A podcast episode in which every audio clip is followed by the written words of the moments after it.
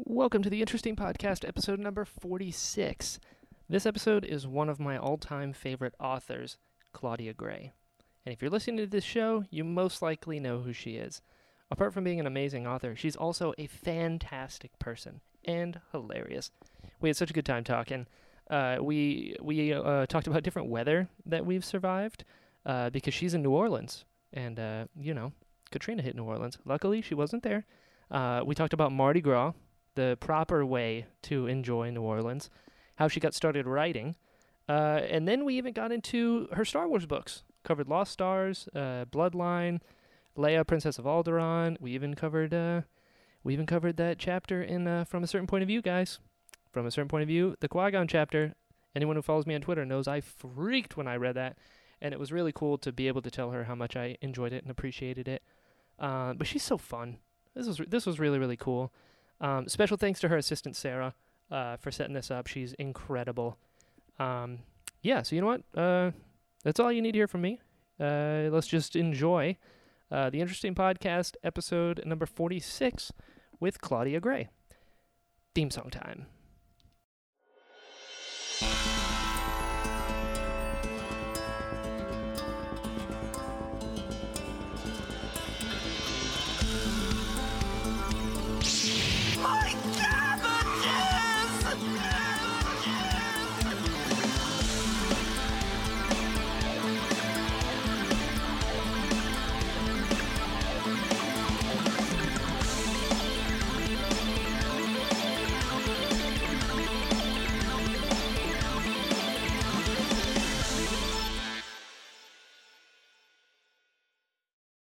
Hello. Hello. Hello, Claudia. Yes. How are you doing? I'm doing just fine. I had a moment of panic upon realizing that my new laptop did not have Skype on it yet, but fortunately that was not too difficult a thing to take care of. Been there. I've had to change my Skype password probably close to 20 times, not exaggerating. Oh, oh my god. I'm just horrible. Horrible at memory things and just it's got to be one of five things and then it's like this account. It's one of those like email or password is wrong. Uh-huh. It doesn't tell you which one it is told you like, oh, this password would have this many capitals yeah, and it would anything. have no clues, really, none at all. You could you could tell me if it was the the email or the password. You're just one of them. please, please. It's like somebody for a fact knows because you're telling me one of them is wrong. No, it's they don't help at all. No. Zero, which I suppose is the point, but um, that, that makes sense. Makes sense. You know, good on them for the security, but uh, a uh, little too much little too much. Mm-hmm. I've always wondered, like you know, fingerprint scanners. What happens yeah. if something happens to your finger? Are you just out, I, are you just out of luck? I do not know that would work. Uh, I assume you would have to go through some kind of process with your bank or whatever, but like the State Department, I have no idea. Has to be right. Then it's retina scans. It's got to be something. We're headed. Um, we're headed that way. yeah, yeah. I have to do uh, fingerprint scans when I come in from outside the U.S. now. So really, well, I signed up for global entry, and I mean, oh, okay. in exchange for the fingerprint scans, I don't have to stand in line. So you know, fine. Fair, good, good, good, uh, good exchange. I'd say yeah. so. That's mm-hmm. awesome. so yes. you're you're in New Orleans. I am. Are you from New Orleans? Uh, not originally, but I always had family here. I lived here throughout the '90s, and I moved back uh, not quite seven years ago. Really? Where Where are you from? I'm originally Mississippi. Uh, I've lived all over. No way. What part? Uh, the Delta. Okay, right on, right on. So you were you said you moved uh, back here seven years ago. So uh, shy of. I think I moved back in August of 2011, something like that. Okay, phew. so you weren't there in 05. I was not there in 05. I was there before and after, but not for Katrina. Cool. And you had family? Did they make it all right? Uh, well, I mean, yeah, I mean, everybody's fine. Um, you know, my aunt and uncle weren't back in their house for two years, but, yeah. but, you know, the house ultimately came out okay and you know, nobody was hurt. So, um, pretty much everybody was displaced in some way, but is okay now. We were very lucky. Good, good, good. I just went through a hurricane down here in Florida. Was, oh, where are you in Florida? Uh, I'm in Naples. Ah. Yes, southwest, directly across from Miami. Like if you go to Miami on the other coast, like the same latitude. okay. Or I guess it'd be longitude. Longitude is the horizontal. I think. I actually don't know. Sure. Yeah, it is now. Wait, no, no, no. Latitudes are um are horizontal, and I'm embarrassed to say I know that because of Jimmy Buffett. Hey, you're. You know what? Latitudes changes in attitudes. That makes Yeah. sense. Whatever works. You know. Thank Whatever. However you learn, it works. Jimmy Buffett. Jimmy Buffett's awesome. But yeah, Yeah. we just we just went through uh, Hurricane Irma, and uh, that was fun. I'm sure. It was uh oh man, it what was weird about that one was like they kept flip flopping the days leading up to it. It was like it's gonna hit Miami. No, it's gonna hit Naples. Just kidding, it's gonna hit Miami. So we didn't get like mandatory evacuation until the day before, and then, all the gas stations were out of gas, and it was like Mad Max time. Yeah. So weird. We had like, uh, w- luckily, uh, where I'm at, we didn't lose power for I think it was like four or five days. My parents lost it for like nine days, and I Uh, think around like day seven was when people are pulling guns on each other's sandwiches. Things went Yeah. south so fast without AC in Florida. Yeah, yeah. It's like that New Orleans after Hurricane 2. You know, that first day, nobody has power, but, you know, right after the hurricane, the weather's great. Yeah, oh, it is. Oh, it's the constellation for survivors. Yeah, basically, you know, and then about 36 hours after that, you're like, wait a minute. yeah. oh, there's no power. Yeah, exactly. Man, so weird. They're crazy. I've, luckily never been in a tornado though. I feel like those are significantly more scary. Yeah, I mean, smaller, but if it's coming at you, that's not good. I've, I've never been in one. There was one that hit here, I guess about three years ago, and I was much closer to that than I hoped to be. Ooh. But I, well, like tree limbs were coming down around me and stuff, and I was like. Oh, you know, man. I was in my car, and there wasn't really anything I could do, and I kind of went all the way from mortal terror to sort of the point of like, none can know the hour. Yeah, that's right. you know, you have you just have to keep trying to get home. That's all there is. That's right. So, uh, and I did get home, but I lost. Um, I had a old, I have an old house here, and I had an old porch swing, and the tornado broke it apart. So it was close enough for jazz, I guess. Sheesh. I always, whenever I think of tornadoes, I always wonder what kind of belt Bill Paxton had on. Yeah, that. I mean, he should have bifurcated him Right. right. It would not have been good. Yeah, yeah. Whatever belt brand that is, it, it survived an E an F five. I think it's Fs. E's or Fs or EFs. It's. I don't know uh. I think they usually just say F, but um, I think I think technically it may be EF five. You know, and we very rarely get tornadoes down here. Yeah. And one, not that one I was telling you about, not long after that, Uh huh. we ac- we actually had an F three in like New Orleans, like within the city area. Fortunately, it was sort of the outskirts, but still like within the the area. And I never forget this. I was watching the news. They're like, okay, we have some footage of the tornado, and they put it up. And the weather woman immediately she goes, "Oh my god!" And I was like, oh, this is not good. They immediately cut the feed. oh my god you know it's like that is at least an after we do not see these around as much but like she, she was like oh that's not okay That's the only So- coverage you get. It's just the weather woman. Oh my God! Cut to black. Um. Hmm. Okay. my favorite ever a few years back but i was home for Miss- at mississippi for christmas hmm and tornadoes were coming through christmas eve it was all over the place Oh. and we were watching the news, you know, and up in North Mississippi, and this one weatherman, he was like, Brazil, Lock Station, Itta Bena. How often do you hear me say the name of your town on television? Never. That's how you know this is just safety. oh my god. We we had one weather guy down here in Florida that was like, uh, you need to get out of there because you're gonna die and your kids are gonna die too. We're like, what? Is, what is happening? Who let this guy say this stuff? yeah, yeah. I mean, you every once in a while they lose it, and they actually need to lose it, but Yeah. like. You know, I mean, the guy who was like, "You towns, you need to go," but he he, he knew what he was doing. He's like, "I need to scare them because they don't think I mean it." Sure. Oh. And but poor oh my god like she caught off guard That's what was happening completely Oh, that is gold. I feel like they're also they have to be extra like warning forward because they have to stay behind. Like I remember the weather people being like, "We're in our bunker. Uh, we're gonna be safe, but uh, you need to leave." I was like, "Oh man, Yeah. can you imagine?" for years and years. Uh, I mean, he's deceased now, but all during like the 60s, 70s, and 80s, I think into the 90s, there was a weatherman in New Orleans called Nash Roberts. hmm And he was renowned for his hurricane tracking. He Really? was, he was extremely good. Of course, he's working with like, you know, a whiteboard and a marker Sure. you know, and reports, but he was really well known for it. And in fact, like worked also several big oil companies. Like they talked to him to figure out like when they brought in guys off a rig or something. Right. Okay. You know, he was kind of the guy. Sure. Anyway, and he was in there one evening and the hurricane was turning. So, you know, things are calming down. And, and he said, listen, I just like to say one thing. I would really like to thank my wife who has ridden out every hurricane alone for the last three decades. wow. What a woman.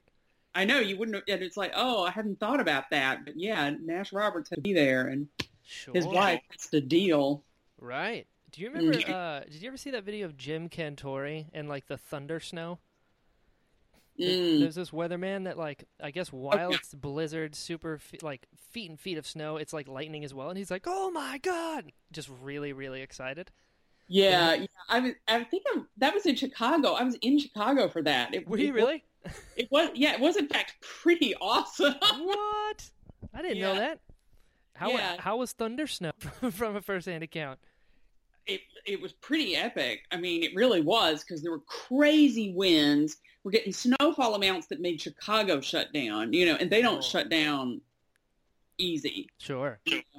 And normally, I've I've since have learned like if there's some snow, that means maybe you get a couple of rumbles of thunder. But it was going like full thunderstorm. What? You know, sometimes you could see little flashes of lightning. Even uh, it was it was pretty intense. That's so cool. We there were like internet memes coming around. It's like if Jim Cantore comes to your town, that's not good. It's not good Yeah. at all. And he was Yeah. like an hour from me during the hurricane. We're like, oh no, this is this is bad. Yep. Farther from Jim Cantore. Yeah, that's the cross he bears. Yes. Yes. Oh man, I've been to New Orleans once. Uh, I have a friend who lives there, and we went. I think it was like a year or two after Katrina, and that was my first time going. And I was like, oh boy, uh, hmm, inter- this is different than the movies. Uh, but it seemed to bounce back. To bounce Yeah. back. Um, I mean, obviously there are areas that bounce back better than others. Um, you know, when you had both low income areas and lower ground, Oh yeah, tho- those areas still really have had a lot of uh, trouble. Uh, but the majority of the city looks as good, if not better, than it did before. You know, they've built in bike lanes. They've really built up the streetcar lines more. yeah. It had gotten almost just a little tourist thing, and now you know you can actually drive around on it some. Um, it's become a viable transportation option. Um, yeah, I mean, I think you have this weird misapprehension. Of people seem to think we're still walking around in hip waders or something. you still travel by kayaks. Yeah, um, yeah, and I had friends who were going around like in canoes. That's awesome. But that's just not that's just not the issue anymore. Sure. Um, you know, I mean, obviously the way things are going, we have to be more of an issue as time goes on. right. But I'll worry about that later. Yeah, cross that bridge when you get to it, or build Yeah. that bridge when you need it. being being below from Yeah. Florida being like six feet below sea level.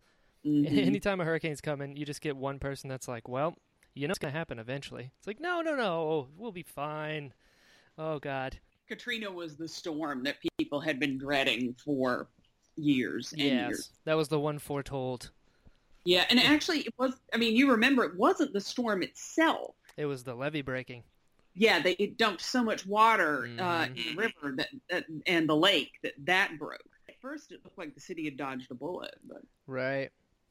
That's uh that that was the thing that they kept warning us about was like they said the storm is going to pass us because the we were actually in the eye of the hurricane for like 20 minutes, which was nuts because it was like know. it was like a high category three uh, Mm. in Naples, and it's so weird. Like you hear wind and crazy rains and stuff, and then just dead quiet for like a half an hour.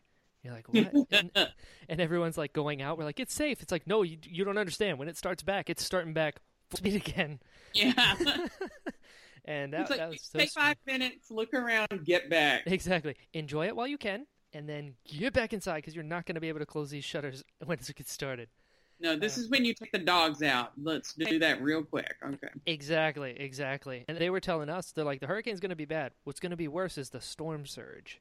And it's like that's Mhm. what you need to worry about because they were telling us like 15 feet of water. And I was like, "Oh, okay. Well, uh, we're going to lose everything. This is awful."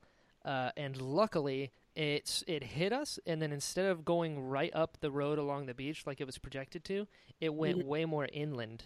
So there was next to no storm surge where we were. Yeah, Yeah. it, it couldn't pick up water anymore. Exactly, exactly. Crazy weather's crazy. Yeah, that is. It's um, you, if you really want to depress yourself about humanity, sometime go to the National Hurricane Center and go into their frequently asked questions Yeah. And just the display of not understanding. Yeah. Like, why don't we use a nuclear bomb on the hurricane? yeah. Why don't we shoot it? yeah, a, that's a frequently asked question. Oh my god. That was uh another thing that was said on the news here. Like, don't shoot the hurricane. don't do it, people. It's like I know you Florida people are thinking about it. I see you, Florida man. Do not Yeah. shoot into the hurricane. oh, Florida. Bullet whip around and get you. Can you imagine if that's your the way you go? If you fired the gun, that you may deserve it. Yeah, exactly. I, that's Yeah. just Darwinism. Yeah. Absolutely. Oh man, I, I mean, I'm gonna ask the stereotypical question. Have you been to Mardi Gras? You have oh, to, have, right? can't you can't not Of course. Mardi Gras. This year actually um, mostly didn't because um, I was having some work done on my house at the time. So my boyfriend and I were temporarily living uh, across the lake. Uh-huh. But, um, you know, so we weren't here for the thick of it. But I did march in Barkus, which is the parade of costume dogs. Oh, sweet. Yeah, my dog was a cup of coffee and I was the Starbucks mermaid. that is amazing. It was fun. What? So, what are what what is Mardi Gras like from for someone who's never been? What what should I expect when I go? Well, it depends on what kind of experience you're determined to have and who you're there with. Oh, The okay. experience that a tourist has if they stay primarily in the French Quarter is going to be very radically different from the way that locals experience it. That makes sense. Um, the parades wind through many different parts of town. You know, where I am, we would be more likely to catch a parade uptown.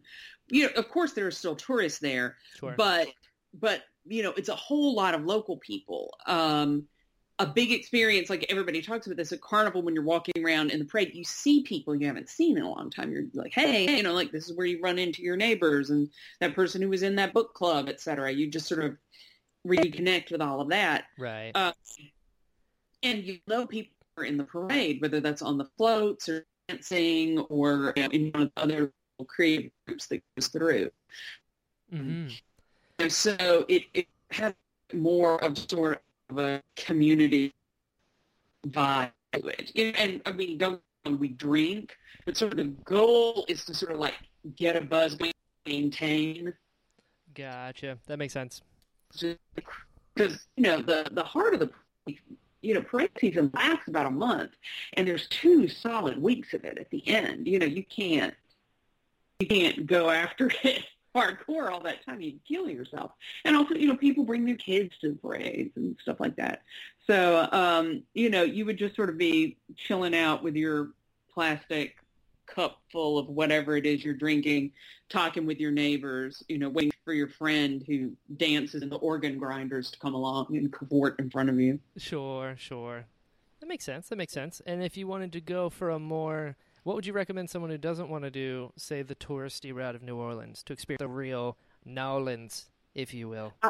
Let's see, I would try to find, you know, a local, somebody you know, or somebody you know, you know, P- the question of who will host you at Mardi Gras gets really fluid. Usually it's like, are, you know, do you know the homeowner or do you know someone the homeowner has heard of? You know, Right. like sometimes people wind up on your sofa there.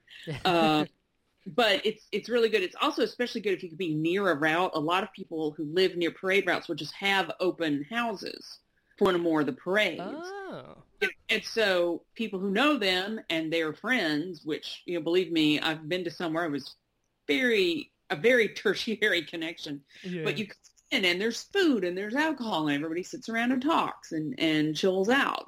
Uh, and uh, it's just it's just a really nice experience a lot of the time. But yeah, you'll you'll want to connect with somebody local. I mean, you must have some friend, someone. You're in Florida, you can hunt somebody up. yeah, but-. Yeah, uh, I would. That would be my main recommendation. Would be ti- kind of to do that, and and also the like the weekdays before Mardi Gras itself, like the the Wednesday, Thursday, and Friday sort of of that weekend. It, the, the stuff really gets nuts on Saturday and Sunday. Sure. But but uh, the Nyx, Muses, and oh god, how many parades are there on Friday? I think it's Hermes and Krewe d'Etat and something else. Um, like those are amazing. Or you can come up weeks early and go to some of the little walking parades, like Chewbacchus, which is a science fiction walking crew. What? That is the best name I've ever heard. Yeah, I marched with them two years ago in the sub crew called Viva Darth Vegas. Yeah, I was I was uh, Obi Wayne Newton. that was oh my my god, that's amazing.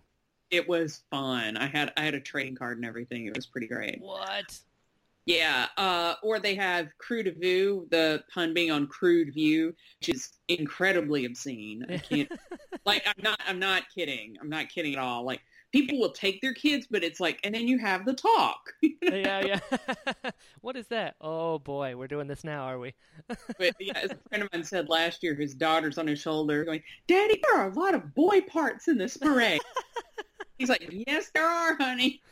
oh my god. I, I I went to Fantasy Fest in Key West Mhm. um accidentally when I was like 11. Uh oh, that's an experience that you don't forget. Yeah. Sa- same sort of theme actually. Just naked people everywhere. Uh but th- Yeah. that sou- that sounds awesome. It sounds very very communal, which is how I picture New Orleans, just food and music. Yeah. That's very cool. It's very rare. Yeah, it really is. This is one of the last cities where people will just go out and do something because it would be cool or fun for people, you know, and Sure. nobody's trying to monetize it. You know, you pay money to take part in Yeah. market. Um, you know, but I know a number of people, you know, they aren't professional dancers. They're just normal people, but they're in dance troupes. Or you have the Laissez Boys who are people who have motorized recliners and tricked them out with like dry ice and LED What? lights. They do like, you know, performance riding. You know, I have a friend who's in that. Um, another friend is part of a group called the Disco Amigos that does this. Um, you know, people, it, really is a thing that encourages you taking part in some way. You know, even if it's just dressing up when you go to the parade or or something.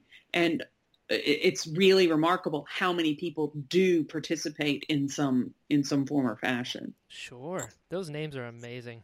That's No, so okay. cool. so cool. And just like the, the the culture and the art that comes into that, that's so neat.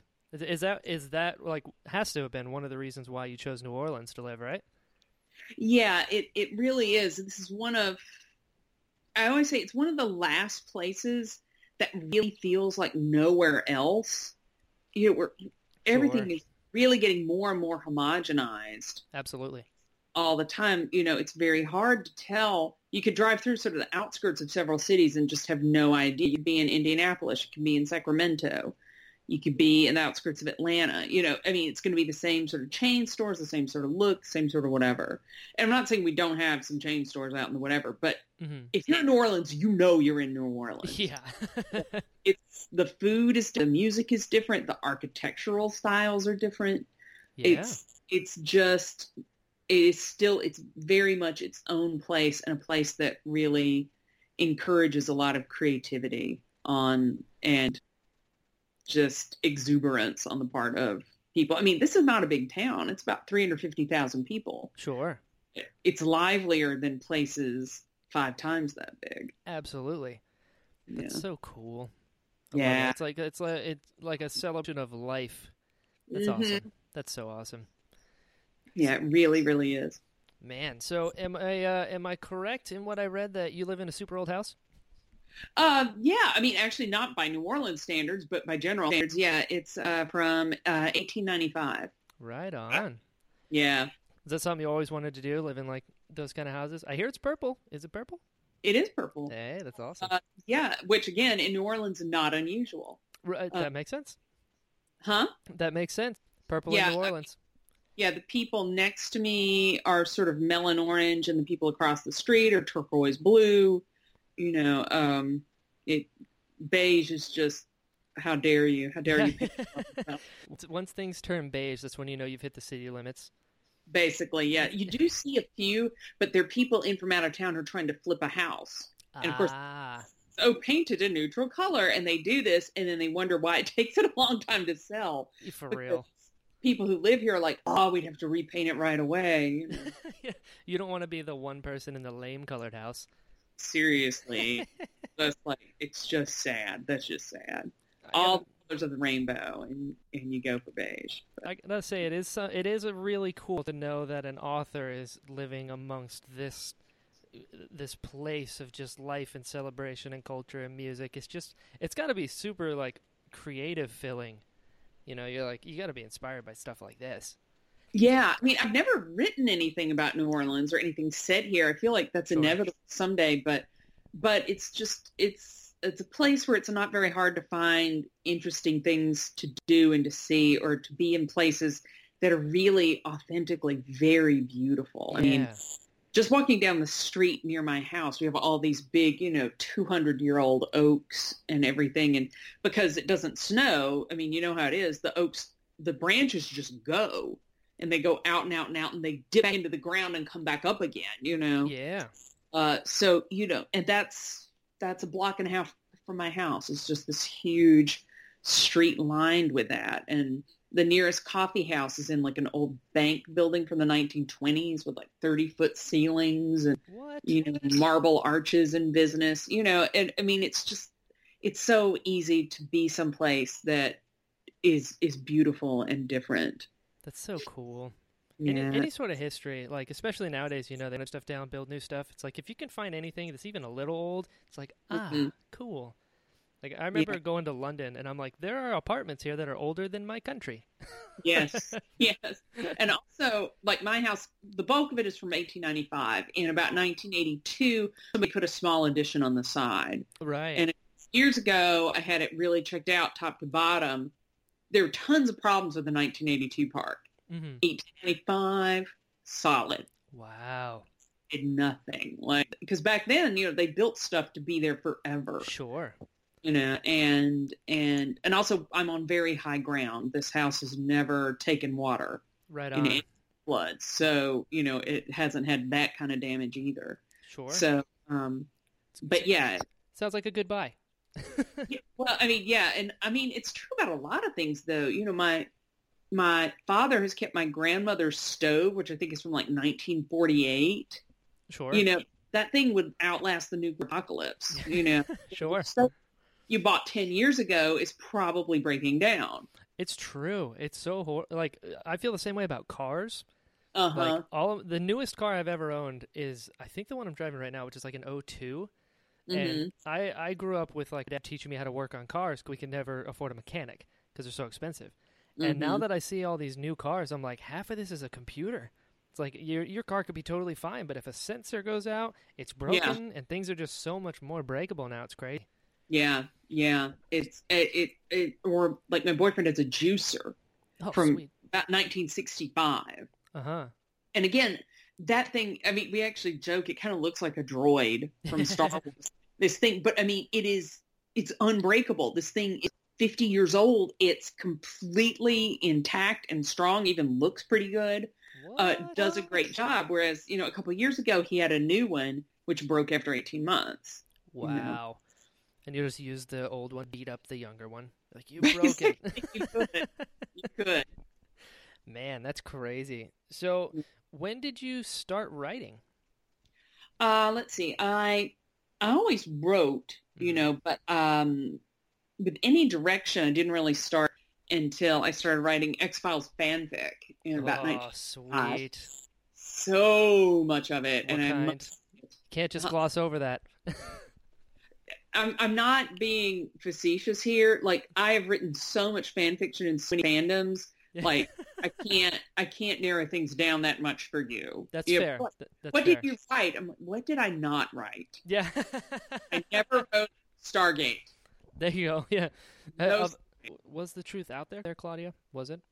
Uh, well, based on the last season, it certainly was not. Yeah. Chris- oh my God. I mean, the biggest problem with Chris Carter's The X Files is Chris Carter. It always has been.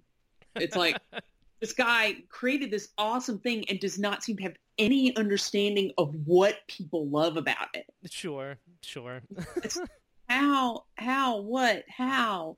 Um, but you know, I I wrote tons and tons of that really for about a decade, and I finally had a couple of stories go con. I mean, kind of viral insofar as fan fiction does. sure. Um, and I was like, well, you know, maybe maybe I could try this. And uh, at the time, I was writing in Buffy the Vampire Slayer fandom, so I wound up- Interesting segue. yes. Uh, and uh, well, I mean, I went through many fandoms on the way there, my friend. Uh, and I was not done with the fanfic yet. I'm, I'm still not technically. Good. But um, but uh, where was I? Oh, Buffy. yeah. So I wrote something that involved vampires and young people, Mhm. and in sort of stupid, dumb luck, you know, started knocking on doors in New York the week, basically, that publishing houses were going, this thing called Twilight is selling well. Um, you know, yeah. really the dawn of the current young adult market. And I got very, very lucky on being like right there with what they wanted right when they wanted it. In a lot of ways, I was really not ready to be published yet. Uh, but I, you know, it, it worked out very well for me. I'm not going to knock it. Sure, sure. I mean, you've had a bunch of writing ahead of time, so it's like you kind of. I've come to learn having uh, people on the show that like it, it's very true in most cases that luck is preparation meets opportunity, and Mhm. it's like the it you had all this fan fiction under your belt. Fan fiction is still writing; it can still be Oh, yeah. really, really, really good. So Yeah, like, I, yeah. I actually really want to put together a workshop for about like for people who have written fanfic who want to go pro. ooh, because um, you know there were a lot of things I did learn from fanfic. there's There are course. some things doesn't teach you, and everybody goes, "Oh yeah, sure, world building," you know, or it's like that's really not the issue so much because if you're writing, particularly in multiple um, fandoms, you you begin to learn at least what good world building looks like. You right, begin to understand, you know, because you're in there trying to play with that Rubik's cube, you know sure. and you can sort of see how it's constructed. But there are other things that you don't necessarily touch on, and I did not know those were coming. And um, a lot of it has to do with sort of the connective tissue of a book. Uh, fanfic often doesn't have that connective tissue, and nobody cares. And because everybody's familiar with the source material, why bother? sure. Uh, but if you're in an original book and it's not giving you that, you are going to feel very confused as a reader. And as a writer, you have to learn how to get that in. Uh, and there are other things too, but I think I think it'd be really interesting to put a workshop like that together. I think so too, especially given how massive the fanfic community is. That's really Oh, that's a really cool idea. Yeah, I, th- I think it's something that there would be interested in. So I, I'm hoping to do that. For sure. I've got some friends that uh, have gone to other panels at writing and stuff, and it's so interesting to hear uh, people's different processes. Like Mhm. the the craziest one I ever heard was like they only wrote the dialogue, and they only wrote the locations, and then would go back and like fill it in, like almost like painting, but by color. Do all the green, and then do all the red, and then do all the blue. It's like what is what is your process when you're attacking a book? Do you have like notes everywhere? Do you have it drawn out? A basic storyline where you kind of fit as you go. I'm I'm still kind of doing that thing. Have you seen that little video of the cat that they let it have toothpaste with the mint toothpaste? Like the- yes. and it's like dum dum dum. dum. But that's everything. Basically, my eyes are doing that at the thing of the dialogue and the sets. Uh, you know, just putting that down. I'm like, what? Yeah. What? um. All right. Let me let me pull out of that. Um. no, I live there, Claudia. I live there. Yeah. um. Generally speaking, I come up with a premise first. And Okay. then once I have the premise, I'm sort of like, okay, who is the most interesting person in in this premise? Somebody that would be challenged by this. And then once you have this person and you know a few things about them, you're like, okay, well then what would need to be happening in the story to sort of bring this out? And you know, it's not character first or plot first. Sort of the two things tend to evolve each other. Oh. Um, the the project I'm working on next actually was the first one where I had to go. You know, I actually need way more world building on this before I turn to the rest of it. sure. Uh, but that that was unusual for me. Um, I come up with an outline. I'm a very big outliner, um, and I write through beginning to end. I don't Really? add no anything. Like if I think of something for later, I may go leave a note. Right. But yeah, beginning to end. Um, that makes sense. just- well, I also I tend to get really I like my endings. I tend to really be excited about them and eager to write them. So that just sort of turns into the carrot on the end of the stick. You That know, makes I sense. you know have to get through the rest of it and make it fun before I can get to write that cool thing by the end. Right, right. What what do you write on? Because I know like George Martin has like a super old computer. Um, I, I write on a laptop. Uh, I don't understand how people who handwrite do it. I certainly could not.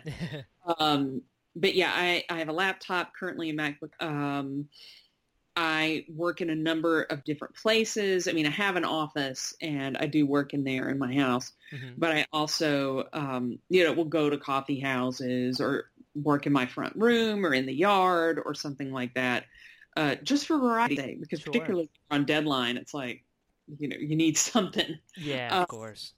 you know, I've just gotten a little adjustable thing so I can stand occasionally and sit sometimes. Oh, so, right on. Yeah, nice. Um, yeah, I, I really would love to try. Uh, you're familiar with Kevin J. Anderson? Oh yes, I am a huge Kevin J. Anderson fan.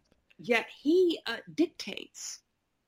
He goes like hiking every morning and dictates. That is amazing.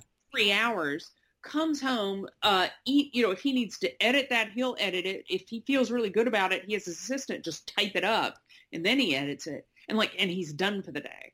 What? I know I, I should achieve this kind of superpower, but I knew he was magic beforehand, but now we have audio confirmation. I mean, how do you even get the dictation thing to understand what you're saying? Because believe you me, mine does not. Yeah. that is insane. Yeah. So, um, yeah, I envy that. I'm I'm really trying to open my mind to doing things in different ways.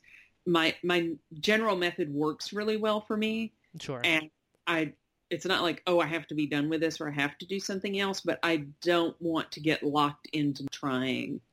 oh, yeah, other- of course. Um, I think a lot of times people get way too set in their ways on that. Uh, and it can be difficult with different transitions. So I'm trying to see like, okay, could I dictate things? Could I um, write down the dialogue in this place?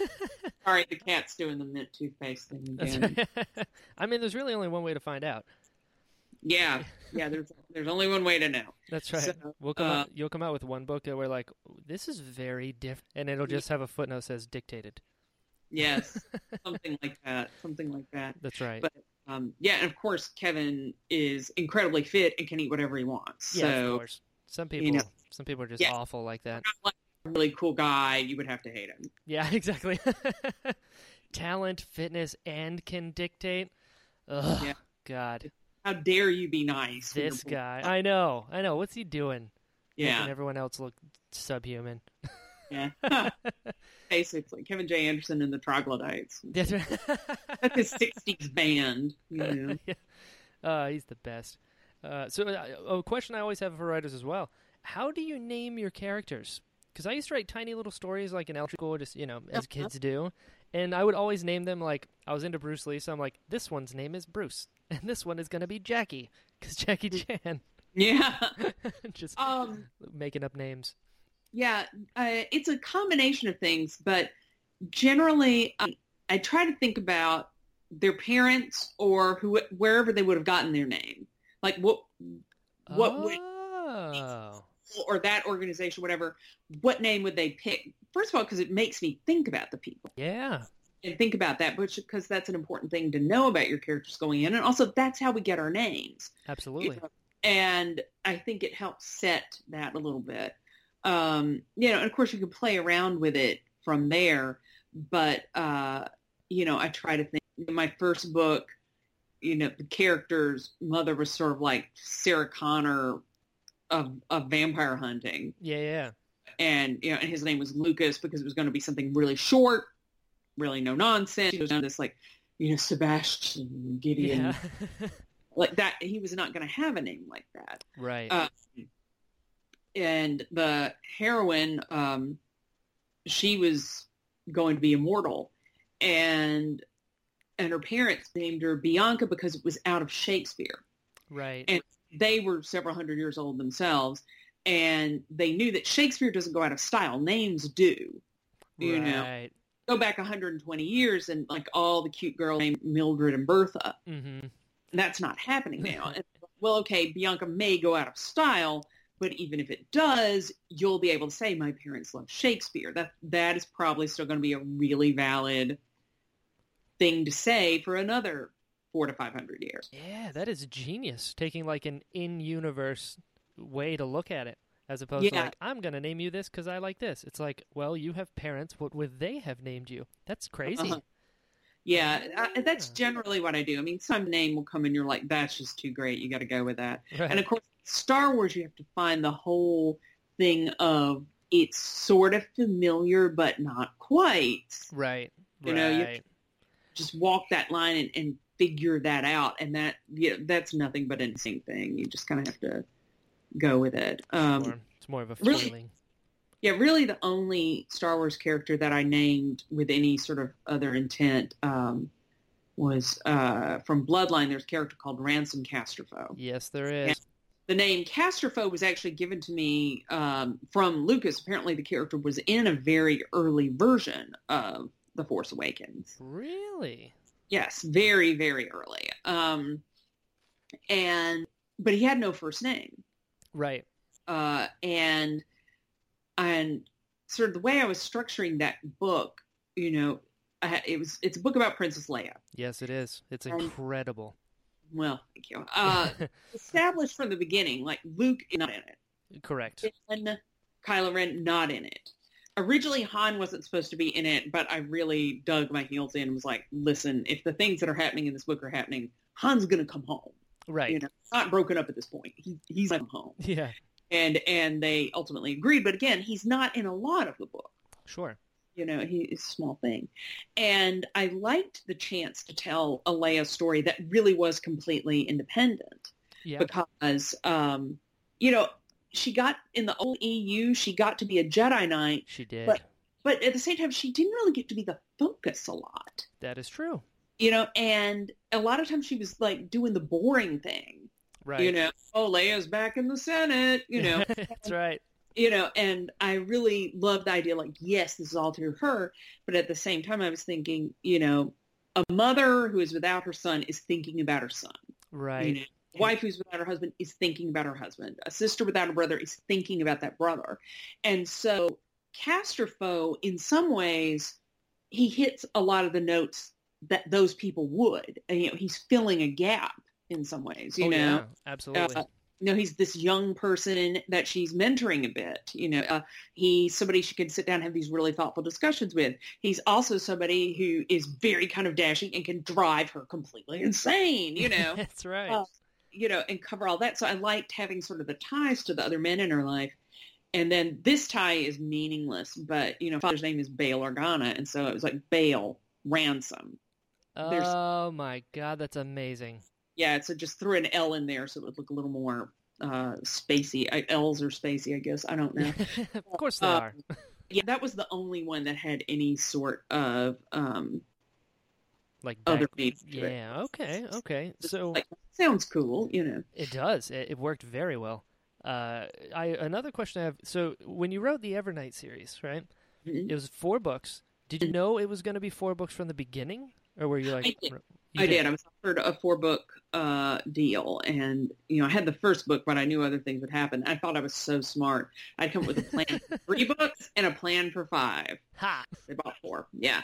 Um, and I actually learned a lot by doing that. I mean, of course, you're going to learn a lot doing your first four books, Yeah. but really plotted and planned a lot for the entire series from the very beginning. hmm And I think especially in fan culture, we tend to glorify that like, oh, they've known for seven years that it was all going to be right here, you know? Right, right. And I realized about halfway through book two, it was like, why did I believe that at no point in the next four years I would have a good idea? like, why fair. did I? Yeah, it's like, why did I not think that spending more time with these characters would generate different concepts? You know, and I had, you know, I'd planned ahead, but I planned ahead to such an extent that, you know, I was I was fenced in, and uh.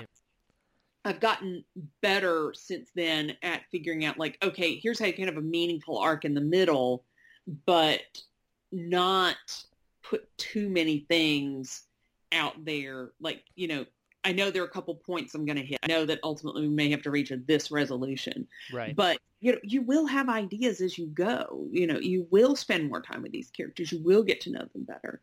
Um, you and I feel like it's important to leave yourself some room for that. For sure, especially creating something like that. Yeah, that's funny. Four books. Uh, Yeah. man, you just you learn so much by doing, huh?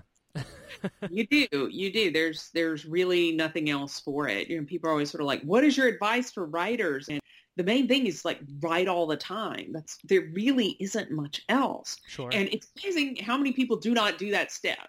oh yeah, that nobody wants to hear that because it's like, how do you do it? Just do it. You're like, there's no way it's that easy. It's like, tell me what kind of pen I need.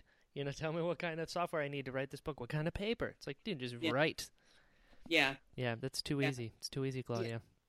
That also I think people get discouraged too quickly, you know, because For sure. You're- first 10,000 pages aren't going to look the way you hoped they would. Most of mine, fortunately, were X-Files fanfic. you know. Um, but I, I think people, you know, too often sort of look at that first chapter and it's not at all the way they thought it would be. And I think I can't do this instead of, you know, you, you've just completed steps, you know, one through five of 10,000. Sure. And that's the other thing people got to remember is they're comparing their first, second, third, tenth draft to somebody's hundredth final draft. Yeah. You know, that's that. And- yeah. well. And the editors work on and, and help yeah. I was actually re- listening to. Are you familiar with the uh, podcast Always Take Notes? Yes. I was listening to the one uh, with Peter Frankopan Right. today, uh, and uh, the guy who wrote the Silk Roads, and he used a phrase that I loved. He said, "By the end of the book, the writer is snowblind," and I was like, "That's it. That's exactly." it." Ah, You know, it's just you think you know, but you know it too much. You've seen it too much. sure. That makes Uh, sense. yeah, so you get that other voice and that other point of view, and you've had that reaction, uh, and it, it, you know, unless your editor is absolutely terrible, your your book's going to be the better for that. Right. Right. Editors are super important hmm from everyone that I've talked to about them. So you you have the series under your belt, and then next thing you know, you're writing for one of the biggest franchises ever. Huh. I wrote a, uh, another trilogy, the Spellcaster trilogy, You which did. was, yeah, that was enjoyed by dozens of people worldwide.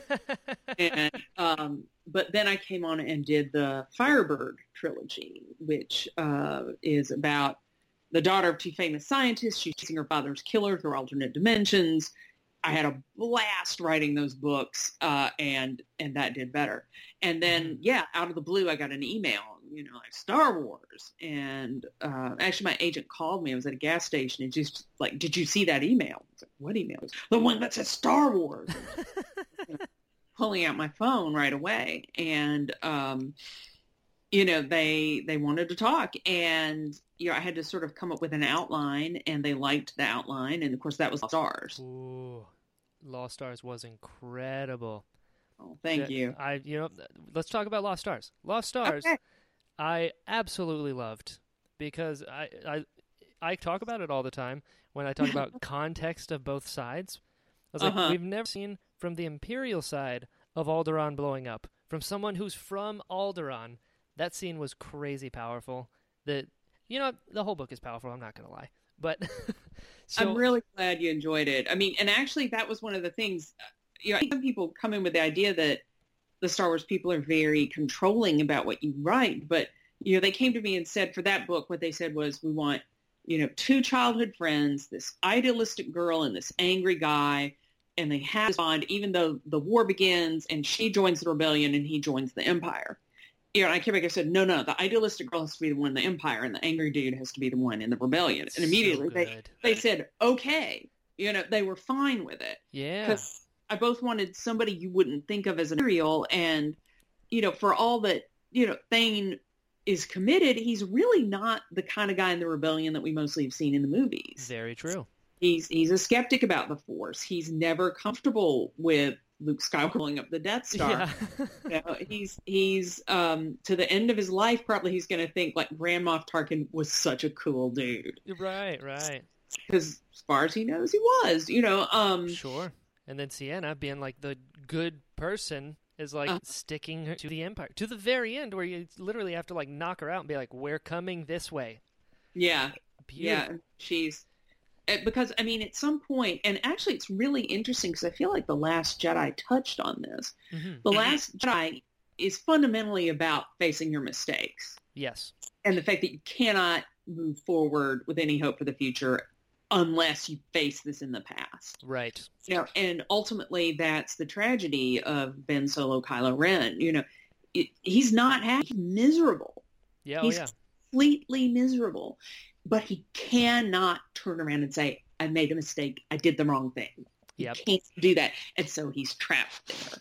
sure. and, you know, to a much less degree, that is where Ciena is because she's put so much of her her faith and her belief, you know, and her dedication as a good person and a person who's sort of living true to her culture into serving this.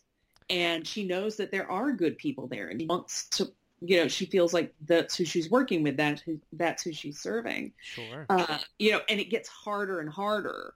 You know, it gets worse, but it gets harder to step away, not easier. For sure, and I, I love that her her tribe is you know so about honor, and it's like you gave your word, you took this oath, like it is what it is. And Mm. was it was it always the plan to write it from the alternate perspectives, like Ciena and then Thane Yes. and Switch? It was always, I mean, I think it mixes up more in the beginning, but Yeah. especially like the, I think at some point the chapters just break down and there's a Thane and there's Ciena, Thane, Ciena. Um, but yeah, that was always the idea. Gotcha, gotcha. It was the perfect way to do it, especially like opposing sides of a war.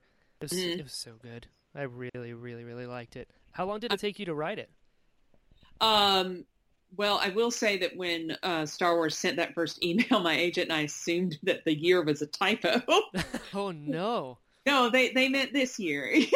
Oh Uh, god, you- you don't get a ton of time on it. Um, that's the price. I mean, they work through the outlines, but you don't want to really begin until the outline is fully okayed because you don't.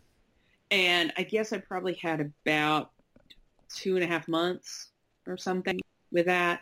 Uh, I really had to hard. Like I remember on Christmas Day that year, like I went over to my late grandmother's house, which is mostly empty, and just like worked over there for about four hours. And you know, I was like, really? But I was time. I really was. It's a long book.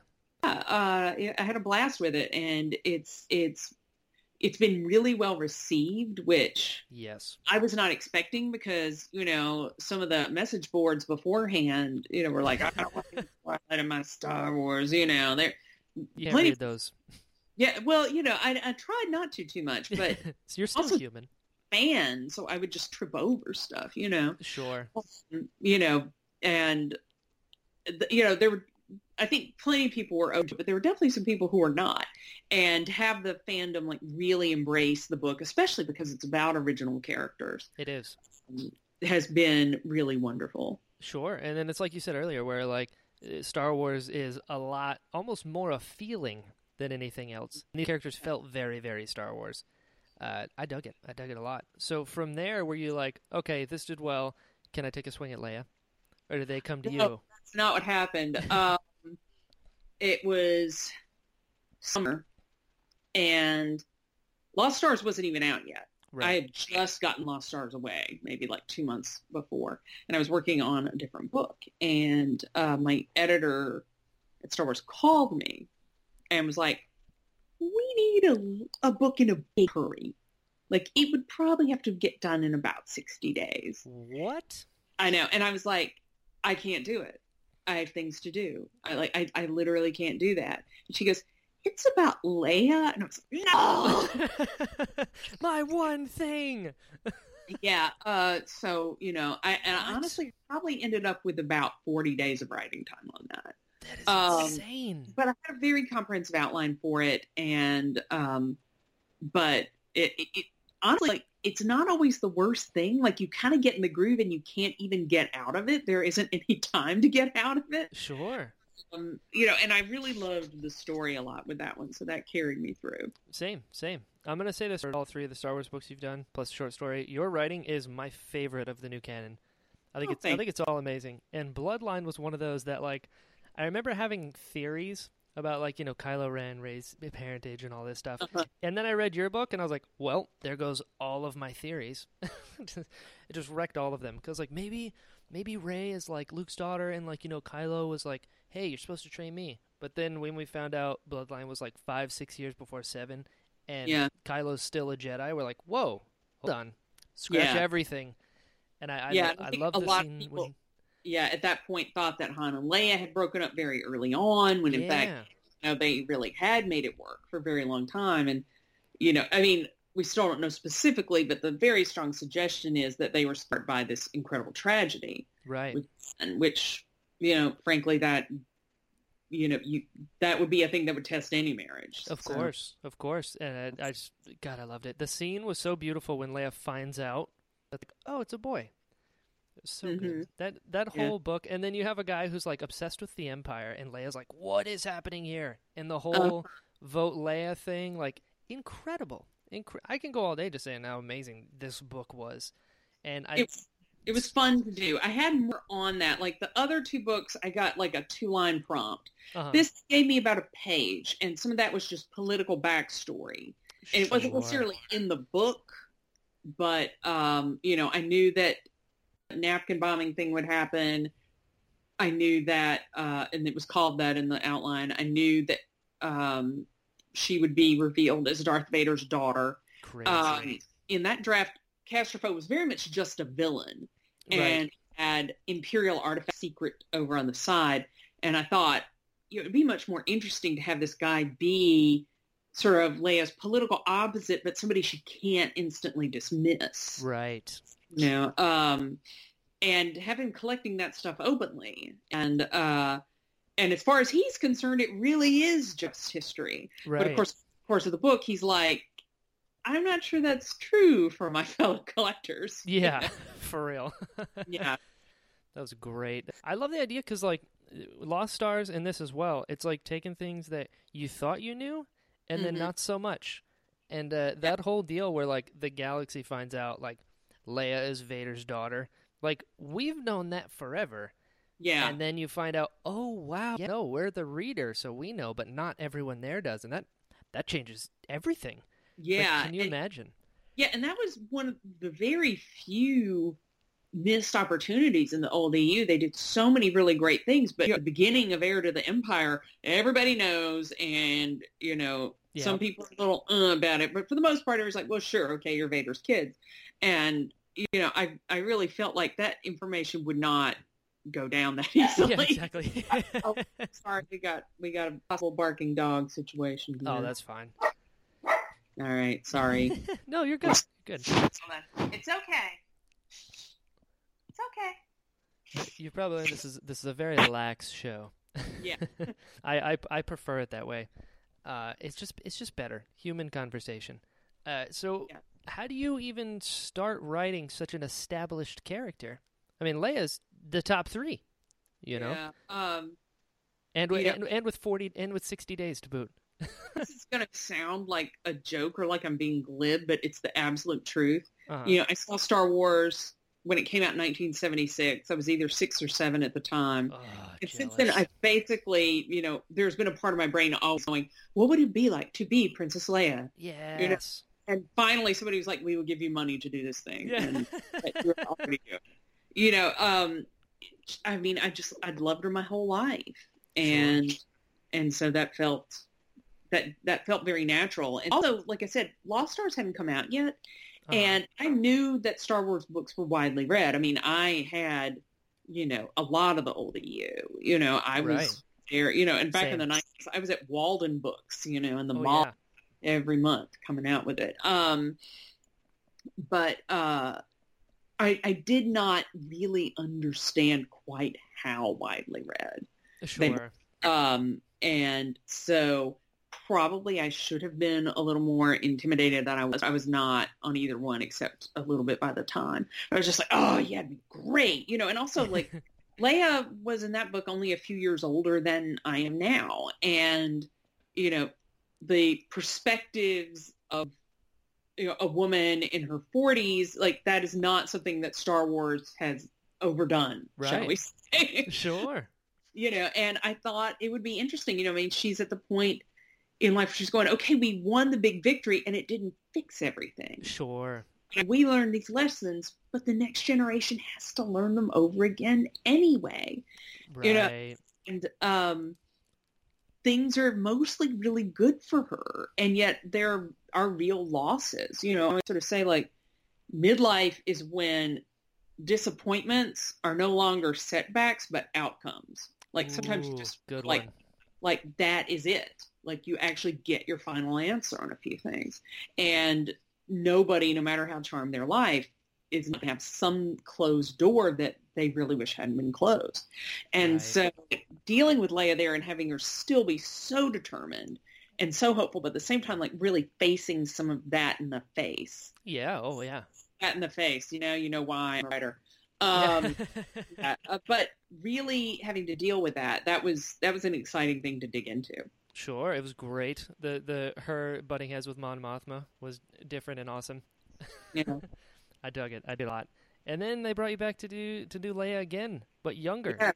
How, yes. how amazing is that? This character that you loved your whole life, you get to do him then, and then oh, you got Leia spot on. How about you do it again, but the other side of her life that we don't know about? Yeah, that was that was great. And, all, and again, one mysterious blind spots in the old EU, there was almost nothing in any canon anywhere about Breha Organa. Exactly. And I think about that. That's a massively important character. Huge. And you know, she got a line in the movie. There was never anything much written about her, and the idea that I would and get to spend all this time on Alderaan with Bail and with Yes. you know, and um, you know, it wasn't only about young Leia, although I was very excited to write her, but it was about sort of exploring that that world that Leia lost. Yeah, for sure. That, that's another thing. Like, I I absolutely loved one of my favorite things about that book was we got Alderaan's culture. We got Mhm. something that we hadn't seen before in the whole like rite passage and just the the theatrics of you know you have to come and then give the speech and a king and queen of Alderaan. Like it was so cool, so cool. Yeah. Like, how would a really, how would a monarchy that is that responsive to the people, you know, and that egalitarian society, how does that work? You know, that was a fun exactly. To to dig into. Sure. And then you got uh, Holdo, which I like to call the Luna Lovegood of Star Wars because of your yeah, that, she was definitely that from the get go. Um, you know, and just the idea that when she was younger, she was really like almost aggressively trying to be manic pixie dream girl. You know, yeah.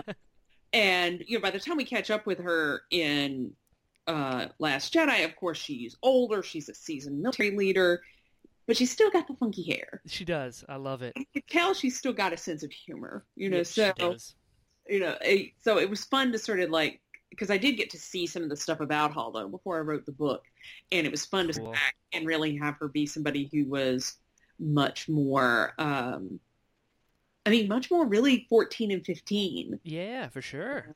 kind of kind of giddy and fun because the the hard stuff hasn't happened yet. Yeah, exactly. This, when there was still light in her eyes.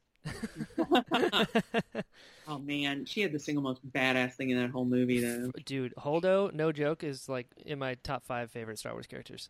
It's Yeah. so cool. And, And we, oh, my god, just letting you sit in it and just Mm. every showing. Amazing. Yeah.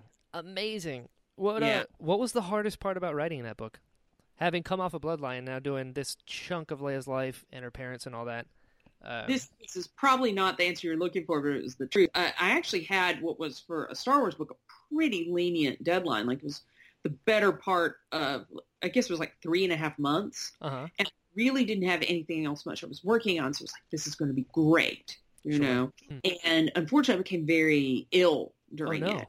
Uh, I mean, I'm fine. you're It did- now.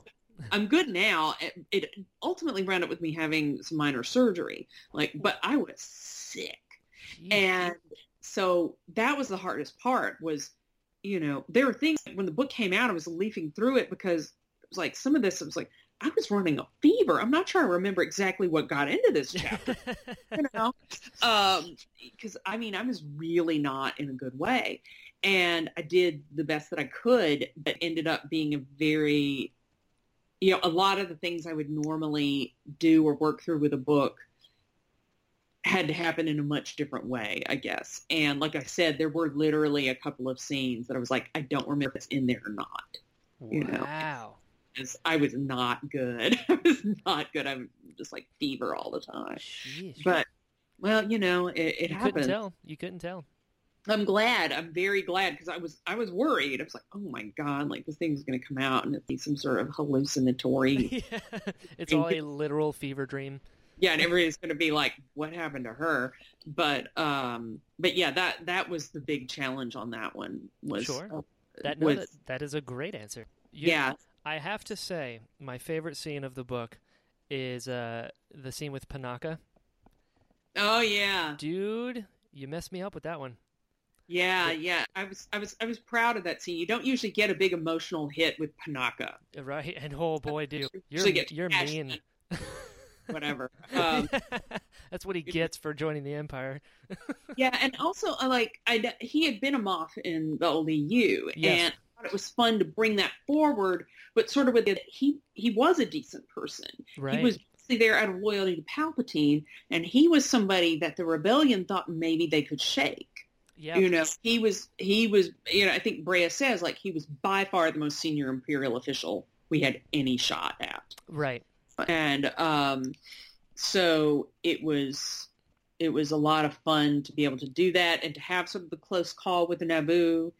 And um, and also because her parents, of course, they don't know what she knows. Right. In fact, they're like, "Did you have a reason for going there?" right. Yeah. That whole. Uh, it's like find out what she knows without saying it. Yeah, Naboo was Exact- good. Did you did you talk to anyone? Any Any- any interesting moments?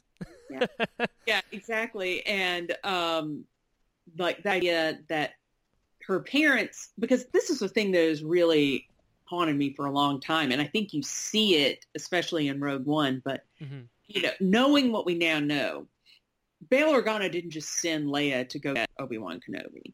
Right. He knows the minute he sends her back to Obi Wan, the minute that connection is made, the like the timer's been hit, the truth is going to out Right. you know, all these things are going to happen. Luke is going to show up. He knows that. Right. He knows that he is setting that into motion. And, you know, the, the Bail we meet in uh, Princess of Alderaan, he's not ready for that yet. He's not even close to being ready for that. And Sure. really, Leia probably isn't ready to hear it.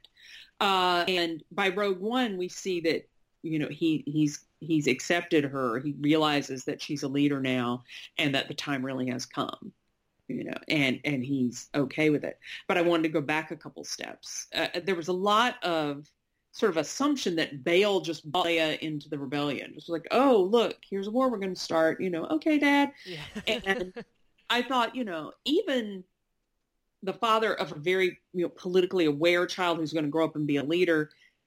You know, most loving dads are not looking at their 16 year old going, "Yep, they're ready for war." That's you know? right. Time to radicalize.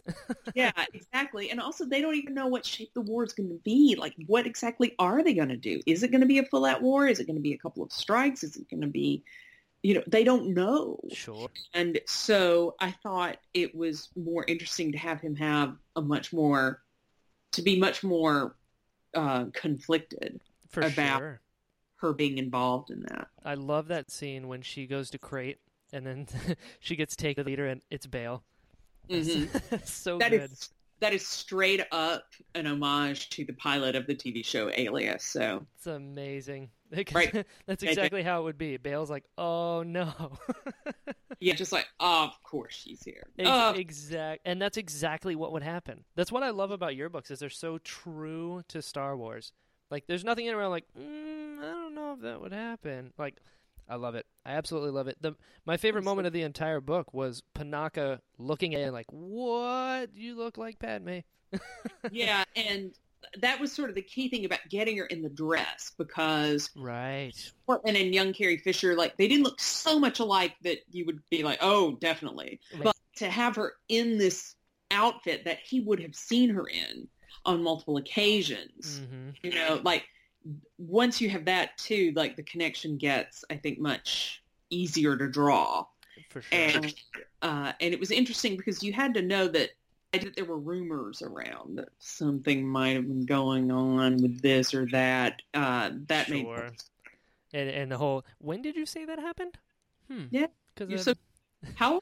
yeah, exactly. It's a very public adoption. That's hmm. Alderaan. Yeah. Bail. Yeah, is a very public adoption. um, you know, I think they buried Padme supposedly pregnant, but still. Yeah you know um very interesting i'm on to you and, yeah. Yeah and also the adoption of the princess probably was not like a leading news story outside. yeah, yeah. it's hard to imagine of course not going oh Bail and Breha have a kid now you know I mean, they're not... just palpatine everyone yeah he's always sending her little booties to everybody yeah. That's right. Way. The little Senate symbol, like now the Imperial symbol. yeah. Oh, yeah. That would be great with a little Imperial symbol. Yeah, just a onesie. yeah. Congratulations on your new daughter. exactly. He'd use it with yarns. Too. Yeah, exactly. That was no. awesome. So, as elaborate as the Alderani customs are, where did you come up with that? The whole sword and like is very, very thought out. Uh, re- reminded me of you know the Princess Diaries movies. Yeah. I remember the day I found out that Genovia is not a real place, and I was so offended. I was like, but but they have a national anthem and a flag. no, no.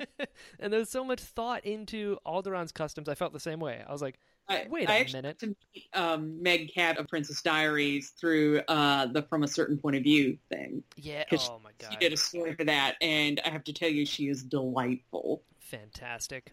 Yeah. Uh, anyway, um, you know, I wanted it to be the, the day of demand. I I wanted it to be something that would be very active, right? Something that really emphasized her as the monarch to be, not sort of like, oh, you're in a pretty dress. Right. Here's the crown.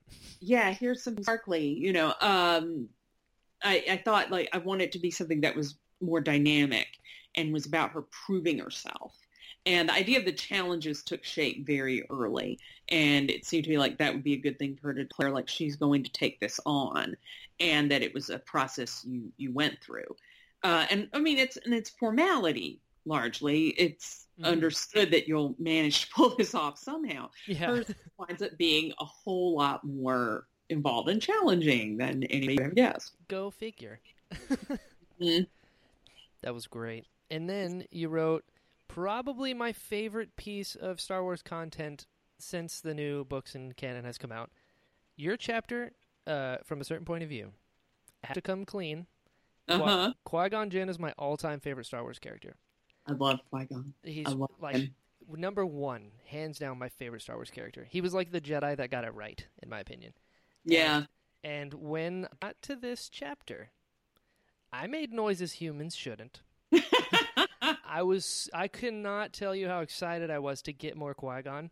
Like mm. anytime when I first saw him in the Clone Wars come back, I was like, oh, I, know I know that voice. I and know, I too. I just I lost. Your chapter was so perfect. Like it, everything about it. I was like, wow, yeah, this is exactly what it would be. It's Qui Gon again, you know. Mm. And uh, so, thank you for that. Uh, you know, he, I've always wanted to write him always. I want you to write him always. I, I hope day will come when I'll actually get to write a novel in which he would have a big part. That would be great. But um, honestly, though, a lot of it again came down to the fact that they were parceling out these stories while I was really sick. Sure. And I was sort of recovered and able to ask, like, all the other characters were taken. You know, it was sort of like, well, you can write a magnum opus, you know, from the point of view of a dewback or and I was like, what the? And then I thought about because I had recently uh, rewatched the very end of the Clone Wars. Yes.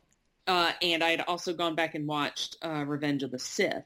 Ooh. and you know, and we're told very explicitly through Clone Wars and then through Revenge of the Sith that Qui Gon is speaking Yes, again. he's the first one to become Yeah. one with the Force.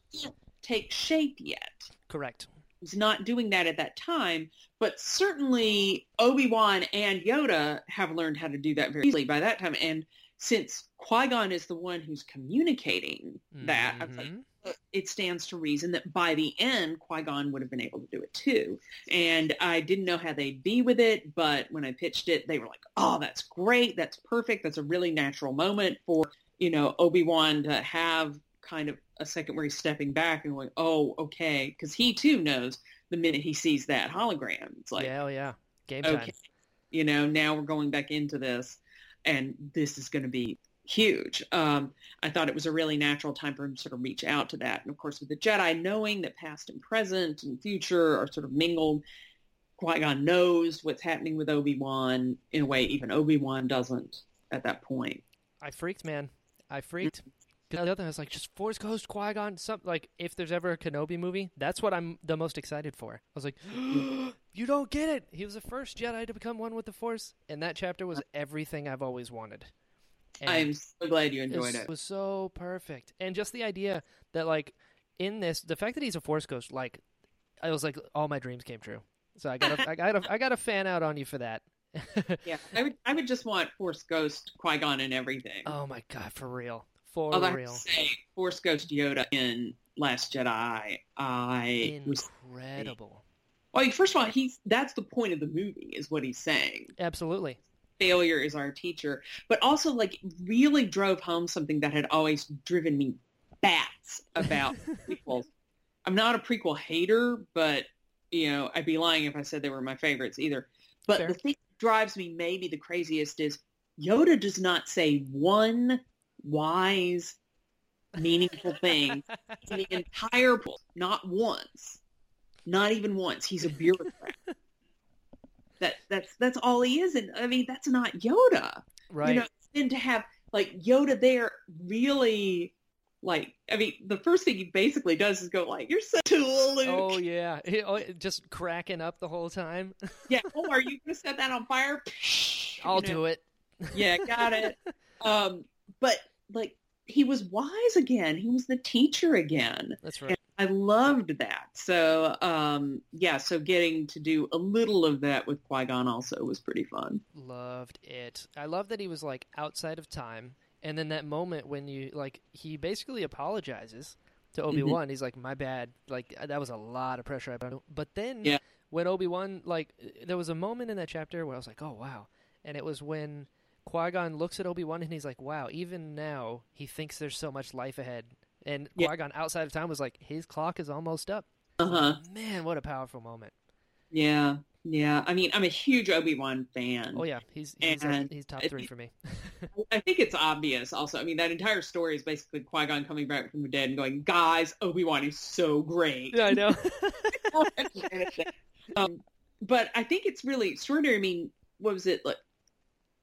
Like three of the four people he loved the most in his life die in front of him. I know. It becomes much worse than dead. Oh yeah. You know, um, and he has to go live like you know this this despised, supposedly crazy dude on the outskirts of Tatooine, not even in beautiful metropolitan downtown Mos Eisley, no. yeah. Not even that level of sophistication. Like he he is on the back end of nowhere. The dude is in a hut. Yeah, like he's in a hut and there's sand and everything. You know that there is. yeah, oh yeah. Yeah, and the fact that as far as we know, like Obi Wan is never tempted to darkness. Agreed. He's the he's the model Jedi. Yeah. was so- um, I love that they like volunteered him for everything. You know I mean? Yeah. We found Grievous on Utapau, and they're just like, I think Obi Wan should do it. yeah. Obi Wan, you do this too. You yeah, exactly. Yeah, Honestly, one of my years favorite- in the desert. Yeah, one of my favorite things in all the prequels is that moment when Grievous pulls out the four lightsabers Yeah, and see Obi Wan's face and he smiles. I love it. That's just awesome. Agreed. Agreed. And you got to write Obi. Wan I did. Dude, Obi Wan. I'm so happy to hear that like the people behind this stuff are also crazy fan. Like you're one of us. That's so. Oh, that's- yeah. it's so great. it, it's totally true, and I, you know, um, and it's true across the board. You know, the people that I talk with at at Lucas Publishing, like everybody loves it. Everybody's having fun with it. It's it, you know, we just get to nerd out together. It's so great. That's amazing. Oh, now we have more barking dogs. they they also love it. Yes, barking dogs. Agree. Four out of five barking dogs agree. That's right. That's right. Well, I've taken up uh, a lot of your time. I just looked at the the time. Goodness, thank you so much for for taking the time. I really really appreciate it. This has been fun. This is a lot of fun. I'm so glad to hear that. That is that is my goal with these. Uh, well, mission accomplished. Yeah, thank you very much. Uh, where can people find you online? Um, my website is probably the best place. Uh, it's www.claudiagray.com. That's gray with an A. I've actually been taking a little bit of a evasion from social media, but I have a new book coming out next month, so I will shortly be returning. But at my website, there are links that will take you to my Tumblr, my Twitter, my Facebook. So wherever you hang out online, you'll probably find the link to it there. Sweet. Sounds good. Thank you again. Thank you. And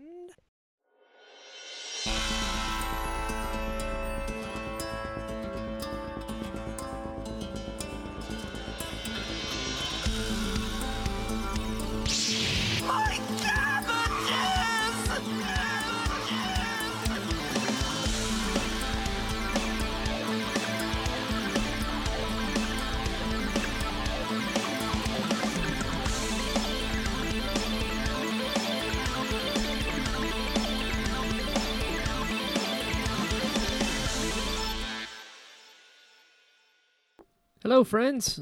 Thank you so much for listening to this episode of uh, the Interesting Podcast. Uh, if you want to follow me on Twitter, it's at Jedi Brian. If you want to follow the show, it's at Pot of Interest on Twitter. And uh, if you enjoyed this, uh, if you wouldn't mind, go to iTunes and give it a five star rating. That pushes us to the front of uh, the iTunes algorithm and it helps book guests. Um, yeah, so I really appreciate you listening. Until next time, be well.